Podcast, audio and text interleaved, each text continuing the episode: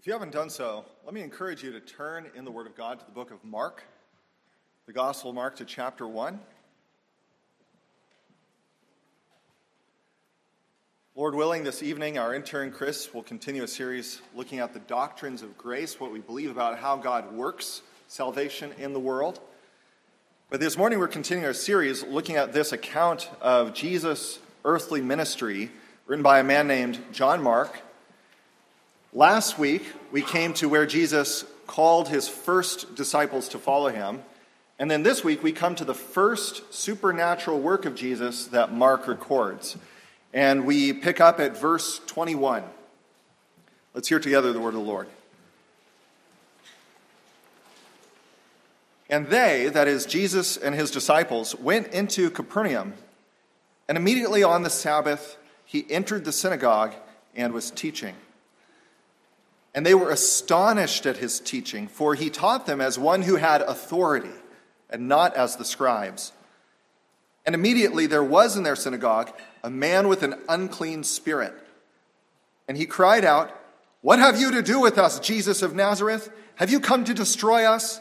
I know who you are, the Holy One of God. But Jesus rebuked him, saying, Be silent and come out of him.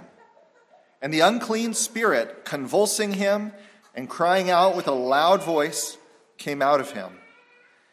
And they were all amazed, so that they questioned among themselves, saying, What is this? A new teaching with authority. He commands even the unclean spirits, and they obey him. And at once his fame spread everywhere throughout all the surrounding region of Galilee. Let's ask the Lord to bless our time in this passage. Heavenly Father, thank you for your word. We ask this morning that you would attend with us in the power of your Spirit to make the preaching effectual for your glory, for our comfort, instruction, and strengthening, for repentance is necessary that in everything you would be glorified and our neighbors would receive the benefits of a people growing in the Lord. We ask these things in Jesus' name. Amen. John's gospel in chapter 2 tells us what was the very first display of Jesus' supernatural power or ability. And that took place just a little bit before what we read in this text about 16 miles away, in an area called Cana, Jesus performed a miracle at a wedding where he turned water into wine. John tells us very clearly that was Jesus' first miracle that he performed. Mark doesn't begin at that point, and the same John tells us one reason why. John tells us in his gospel that were all the miracles that Jesus performed written down, they'd fill up all the books in the whole world.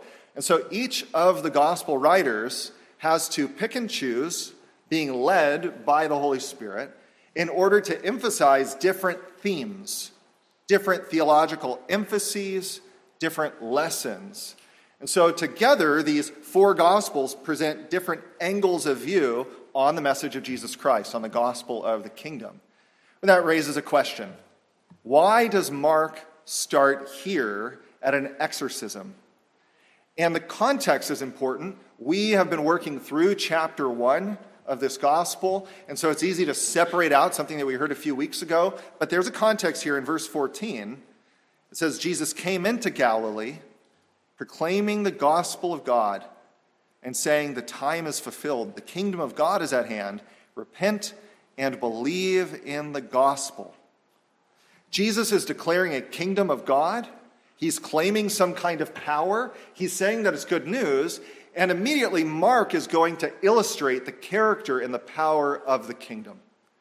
And it comes in the form of being brought face to face with a power that exceeds in evil and strength any mere human being.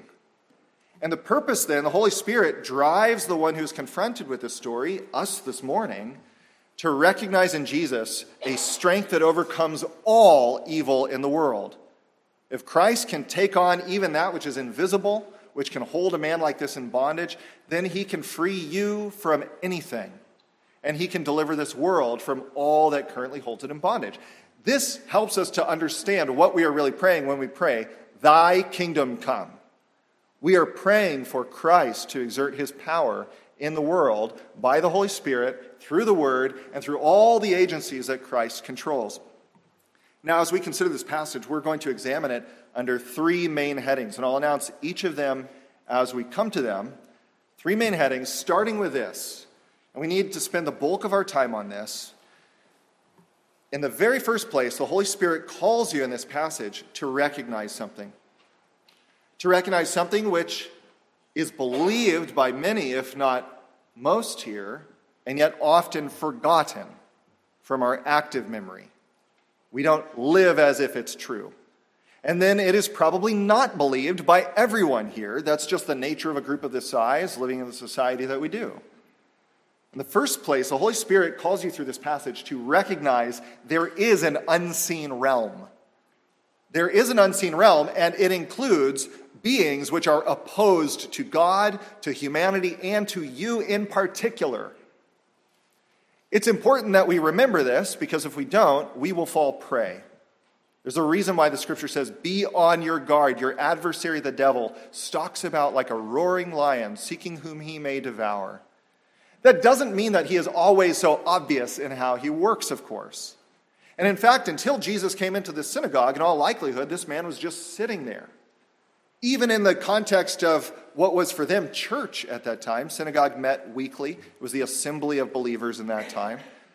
Even in the context of a church, you can have a person who is with an unclean spirit. And that's what we encounter in the first verse a man with an unclean spirit. What is that even talking about here? In the first place, the word spirit here is to signify a distinct personality, a distinct entity, person, who has his own will, has his own thoughts, apparently his own feelings. So, this is not simply Mark misdiagnosing a mental illness in the first century. Some have tried to say that. Well, that's the Gospels when they talk about demoniacs. These people simply didn't know what mental illness was, and so they thought it was that. In the first place, the Bible itself makes a distinction between these. For instance, Matthew 4, verse 24 says that they brought to Jesus all who were ill, taken with various diseases and pains, as well as demoniacs and epileptics and paralytics, and he healed all of them. The Bible treats mental illness, physiological conditions, as a separate category from spiritual oppression. They can overlap, but they are distinct.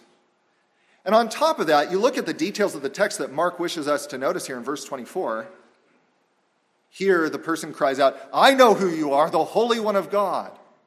If you were to compare Mark 3:11, Mark 5:7, many other passages, when Jesus meets these demoniacs, they express a supernatural knowledge of who he is or other events going on in the world. Schizophrenia, as some people have tried to say, maybe this is just a schizophrenic, which is no justice to schizophrenic people. Schizophrenia does not empower somebody with hidden knowledge of spiritual realities. Clearly, Mark wants to draw attention to the fact that there's something bigger going on here with this spirit. On top of that, he describes it as unclean. In Mark's gospel, the word unclean is used as many times talking about these spirits as the term demon, which simply means a familiar spirit, a spirit that's near to someone in some way. That's what the word originally meant, demon. It didn't originally mean necessarily a bad spirit, just a familiar spirit. But unclean makes it clear it's bad because this is set within a Jewish context where cleanness and uncleanness have ritual meaning. That is, it had to do with the way they practiced religion at the time, whether or not you could approach God's holy place in the temple. And so to call this an unclean spirit means that it is impure, it's evil, it is opposed to the presence of God and that which is good, and it has a polluting, a corrupting influence. This is an evil being. Now, at this point, obviously, this is going to jar with the beliefs of many people in our society. Many people prefer to restrict their view of reality. They want to restrict their view of reality to only what can be known empirically Children, that just means by scientific testing, whether you can feel it, see it, measure it. And so they want to restrict their belief, at least in anything that makes them uncomfortable, to the things that can be tested in that way. If you're going to measure reality merely by empiricism, by naturalism, if you're consistent, you have to forfeit all kinds of immaterial, intangible things that ordinarily people just take for granted. Think about what you have to give up if you're really going to function that way. The inalienability of human rights. Where did they come from? If they came from humans, humans can take them away. The social compact can be broken. It has been broken in many places throughout history. Governments that say there is no transcendent reality, no unseen, invisible realm from which ultimate truths come, well, the people ultimately acquiesce to the government to dictate for them what is reality. Human rights, as inalienable, are rooted in something unseen, a belief that there is a God who confers those rights, who determines what a person is. Similarly, take, for instance, the existence of human consciousness other than yourself. This is so innate that perhaps you've never even thought about this. How would you go about proving that anyone beside yourself actually has an internal consciousness? And not that it's an elaborate trick. They are like a robot, they are AI. Some years ago, a number of thinkers were asked what they believe in that they cannot prove. Daniel Gilbert, who's a professor of psychiatry at Harvard University, when he was asked this question, he went immediately for human consciousness. Hear briefly what he said. He says, We take each other's consciousness on faith because we must. But after 2,000 years of worrying about this issue, no one has ever devised a definitive test of its existence. And then he goes on, and yet I haven't the slightest doubt that everyone I know has an inner life a subjective experience, a sense of self that is very much like mine. The same goes for many other realities that aren't known empirically but are known intuitively or are known by their explanatory power. Maybe you say, Well, how come I haven't experienced this? How come I haven't seen this? That's not incredibly compelling. Appreciate that, but simply you haven't seen it. Others, probably even this room, would say that they would make a claim that they have experienced some sense of the demonic at some point. Simply because you haven't doesn't prove anything.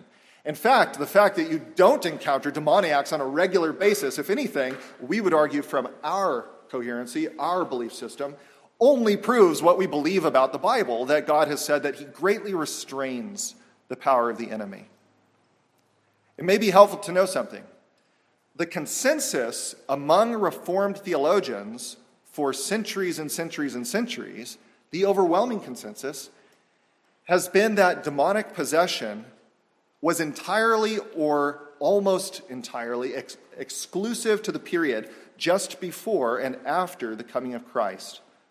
God permitted this as a demonstration and exposing of the evil of the evil one. On the other hand, it demonstrates who Christ is and his power.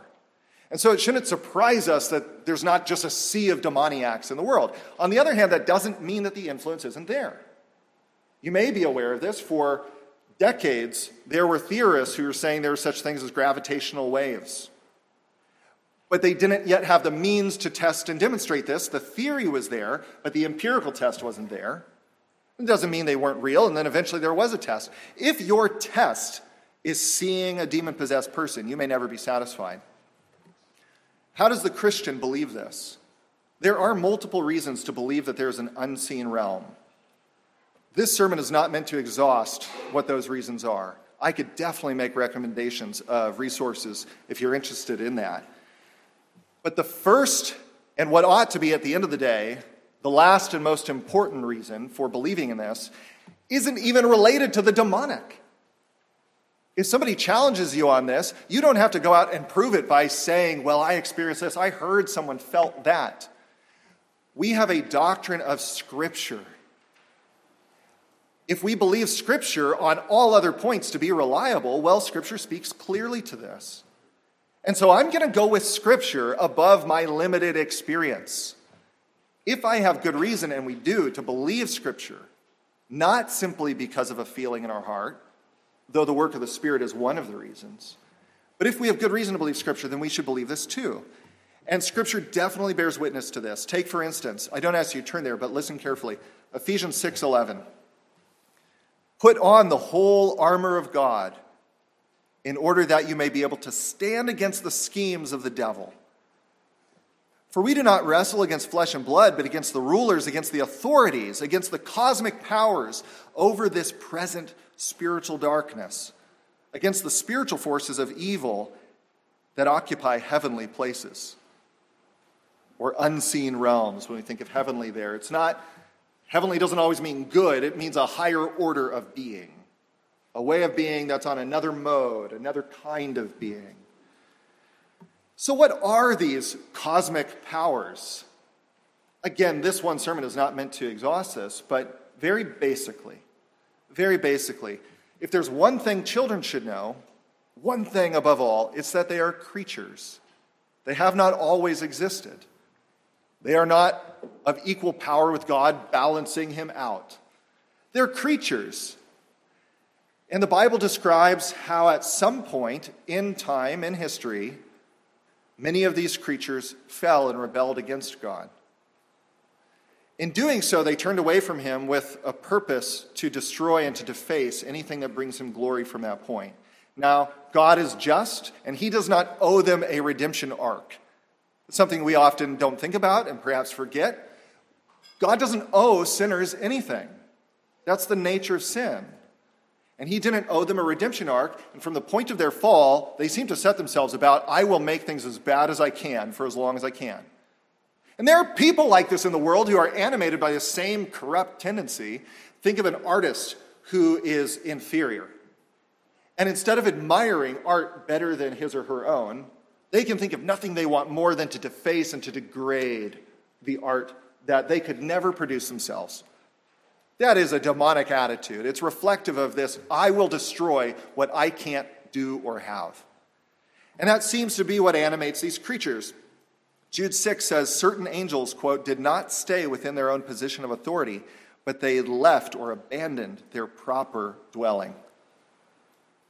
That's tantalizing. It doesn't tell us all that we may be interested in, and the Bible is not committed to telling you all that you want to know about. God, for our good, has limited our knowledge on many things. Think of what good parent would populate their child with all of the evils in the world. And these are Father in heaven grade mysteries at this stage of our development, apparently. It doesn't tell us all that we need to know. Something else that we should know is that there is a kind of hierarchy revealed in Scripture. It's there so that we would know it, but there's a kind of hierarchy. Some are higher than others. Jesus in John chapter 12 identifies one as prince over all others. That one is called in the Bible sometimes the devil. The devil, literally, the word means the enemy or the slanderer, one who blasphemes God. The blasphemer. When you hear devil, it's so easy to picture some ridiculous cartoon image spade tail, red suit. But the word, when you hear it, you should think blasphemer. Put it in English if that helps you the blasphemer, one who blasphemes God and his image. Sometimes called Satan, which means the accuser, one who lives to point out the sins of others so that they go down with him. Underneath him, there is a hierarchy of middle beings, it seems, who exert vast spiritual influence. Again, the scripture only hints at certain things, but it's clear enough. Daniel chapter 10 describes how the angel Gabriel came to the prophet Daniel and Gabriel tells Daniel, I tried to come here sooner, but I was actually delayed because I was in some kind of conflict with the quote, Prince of Persia.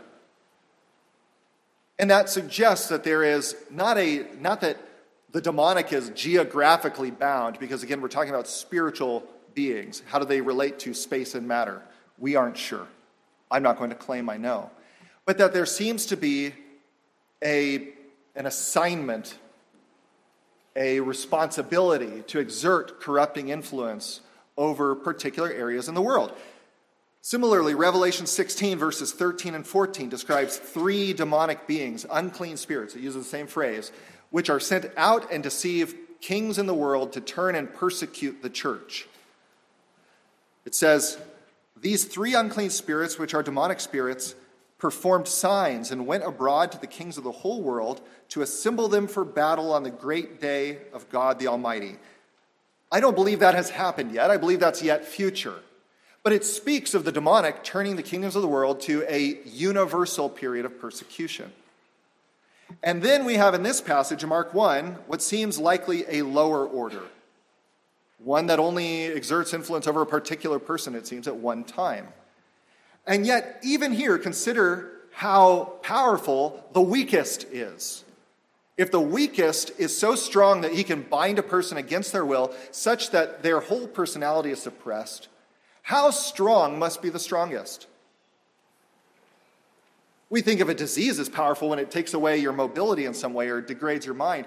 But here, this person is suppressed such that they're not the one speaking. This is the force, according to the Bible, that every person would be under if God were to allow this. This is not reflective of a particularly bad demon. It's not like some of the demons want to hang out and are good. This is the tendency when permitted to do so. In fact, they do even worse. You could read later in Mark uh, chapter 9 of a demon that repeatedly throws a child into a fire and into water to kill them. What would you think of a person doing that? Over and over again, trying to put a child. You'd say that person's insane, is evil. But this is the character of an unseen realm that we have to grapple with as believers. It has tremendous explanatory power for evil in the world, though humans are capable of evil themselves. So you can't simply say, oh, the devil made me do it. But it does have explanatory power. That's the first and the longest point here that we have to grapple with because it sets the stage for the second idea, which is much more straightforward. In this narrative, we are brought face to face with the fact that Christ has greater power. And you're in the first place as believers to rejoice in that. I imagine if we asked everybody here, there are some of you who have stories about having an older sibling who came to your defense. There was someone bigger than you on the block, and then you delighted in the fact that you had a sibling who would have your back and who was bigger than you. And the Lord calls you to look at Christ and to recognize He is stronger than all that opposes His kingdom. Had you been there that day, it would not have been obvious to you. And it's not obvious to all of us to this day when we think about who Jesus is, if we're unfamiliar with Him. If you had been there that day, He looks like just some teacher. In fact, He's described in the Bible as very modest. The only passage in the whole Bible that tells us what Jesus looked like other than maimed and deformed by crucifixion, physically scarred by that after the resurrection. The only passage that tells us what he looked like is Isaiah 53, verse 2, which I would add is represented in virtually none of the abominable images that people make to mislead us about what he looked like. A Savior that's practically unapproachable in his beauty. Isaiah 53, verse 2, the New Living Translation says it very clearly. There was nothing beautiful or majestic about his appearance. Nothing to attract us to him. Jesus is the quintessential anybody. And yet, the moment he opens his mouth, people perceive there's something different, there's power. I would challenge you anyone who is not sufficiently acquainted with Jesus, do this in this week, perhaps. Just pick down and maybe pick Mark or maybe pick John. I have a preference for John in this respect. Just read through the Gospel of John in one sitting. It takes about an hour and a half. Many people have testified that's how they came to faith. There they encountered a Jesus who's unlike any other teacher in all of history. When he speaks, they note, verse 22, they were astonished, for he taught them as one who had authority, not as scribes. The scribes were religious historians in a way. They stood out by saying, This is what others have said in the past about the scriptures. Jesus comes on the scene and he says, You have heard that it was said, but I say to you. He speaks as the divine source of truth. He speaks as though he has sovereignty over the Sabbath, he has sovereignty over resurrection, he has sovereignty over forgiveness, he has sovereignty over the demonic. They notice there is something different about him, and it'd be one thing to talk, but then you get a confirmation here from the demon himself. First, by despair in Jesus' presence. Have you come here to destroy us? It perceives something of Jesus that was not apparent to others. Many, many millions on that day will behold Christ in truth, and their words will be identical. Have you come at last to destroy us? Because then they'll see who he actually was and believe. The demon, in this sense, is extorted to provide testimony concerning Christ. Second, he acknowledges his title, the Holy One of God, the one chosen by God for his good purpose. But then finally, notice how he submits to the command. There's no contest. Jesus' word is his deed. And that's the note of the gospel. Jesus' word is his deed. If he says, come out to this demon that nobody else could remove, it must come out. If he says, Be raised, come forth from the tomb, Lazarus comes forth. The great struggle of the Christian life on a daily basis is not to know the will of God. In many, many things, the vast majority of things, we can know perfectly well in 30 minutes what the will of God is if we'll go to the Word. The great struggle is to believe that Christ, in fact, has power to believe that he will use the power. And here's a person who wasn't even looking for it. How much more does Christ hear the people who ask? There's no indication this man asked to be delivered, but Jesus shows tremendous compassion upon this person. He doesn't need any rituals, he doesn't need some special thing. He simply speaks. And Jesus demonstrates this as a sign of his power, but also to certify his teaching. And that's the last point that we have to come to in this. It's not just a feat of strength. I know that feats of strength are fun and they're engaging. You may have seen them at a fair. Maybe you've watched them on the internet just seeing some person show off incredible strength. There's something fun about that.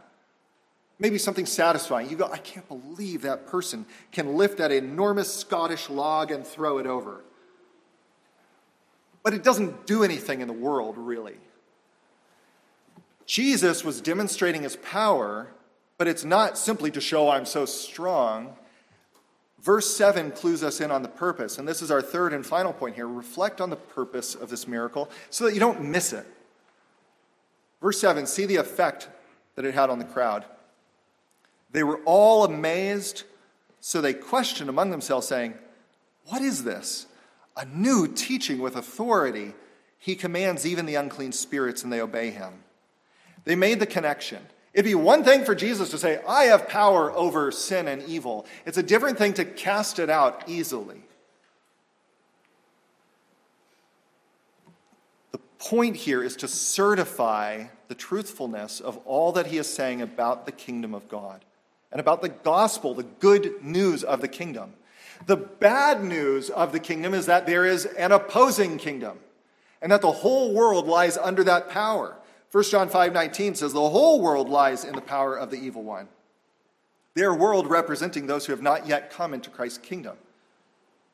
Peter will say that we who have believed have been transferred out from the domain of darkness into the kingdom of light. Jesus was declaring to people who felt good about themselves, who felt like decent people, unless you repent and believe upon the God of the promises of the old covenant, the God who is unfolding now what we come to call the new covenant, unless you believe on that God, you are under the power of the devil.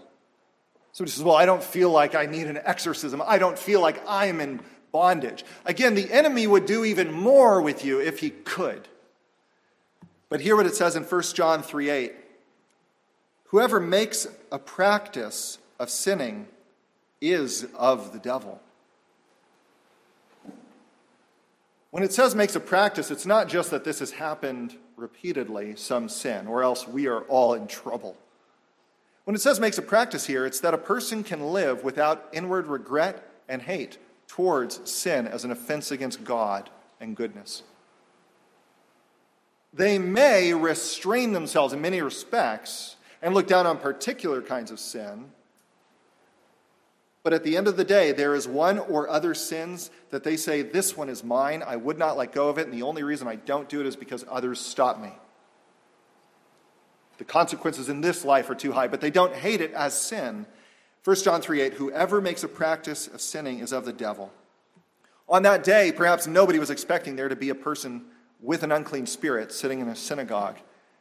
I would be foolish, and we would be foolish, if we doubted that this day there should be even one unconverted person here.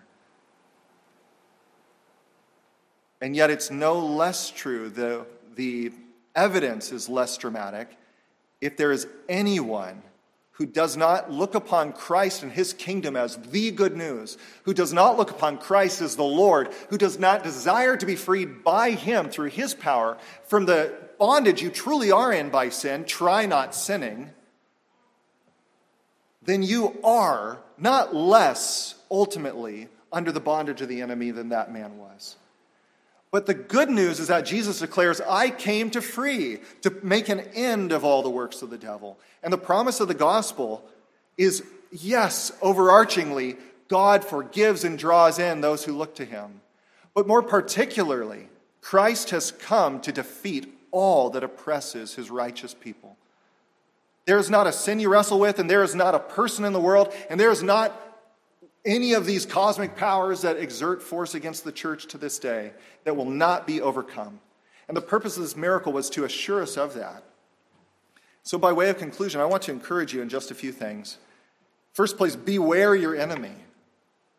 That doesn't mean give him more credit than he deserves. I'm not telling you fear that there's a demon under every rock. But it means going to the scripture and learning how to do battle. Believing Jesus' teaching doesn't just mean believing the way of justification, it also means believing him in everything he says about how we fight, whether through himself or the prophets or the apostles. And so we have to learn how to fight. 2 Corinthians 10, verse 35 says, Though we walk in the flesh, we do not war according to the flesh. For the weapons of our warfare are not carnal but mighty in God for pulling down strongholds, casting down arguments, and every high thing that exalts itself against the knowledge of God, bringing every thought into captivity to the obedience of Christ. And I want to appeal to you. Though we absolutely must, as human beings, engage the world in all of the common ways God ordained, by law, by engagement in institutions outside of the government, whether that be schools, whether that be you name it. We must understand in the kinds of issues that even we prayed about today concerning abortion, concerning, oh, the list would be long. Fundamentally, we are not up against a legal problem. Fundamentally, you are up against a demonic problem and a sin problem. And the powers that be don't ultimately care whether anyone acknowledges them.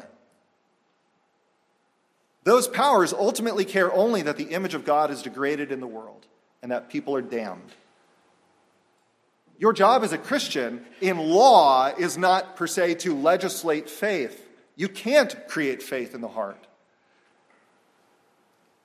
Nevertheless, we have to make a compelling case in the world that there is more at stake than simply what we see. So I encourage you look to Christ and believe on him. Believe he is powerful enough. He has his reasons for allowing what he does. And in the case of a demonic possession, you could say, why did God allow this? Was he more sinful? Did he get involved in, you know, he drew a evil symbol on his floor and this happened to him and it's his fault? Or could it not be like with the man who was born blind? And they asked Jesus, why was this man born blind? Was it he who sinned or was it his parents? Jesus says, It was neither this man nor his parents, but it was that the glory of God might be revealed. Why does God allow things to be as they are sometimes in the world? It's to display the greater glory and the perseverance that He grants through His people. Let's ask Him to help us in that even now. Heavenly Father, we thank you for your word, which renews our minds and our hearts. We thank you for your Spirit who works in us. We pray that you would put us on our guard and yet, yet not in such a way that we should be overly fearful. We thank you for the words of Jesus to Simon that though the devil desired to sift him like wheat, yet Jesus says, I have prayed for you that your faith will not fail. We ask, Father, that Christ's prayers for us would be answered by you. that his intercession would reach its conclusion, that in your time we would stand in your kingdom, that we would be acknowledged as citizens of your kingdom in light. Until then, we pray that you would help us to wage our battle. We pray that you would help us to demonstrate the joy, the peace, the righteousness of the age to come to all who see us. We ask this in Jesus' precious name. Amen.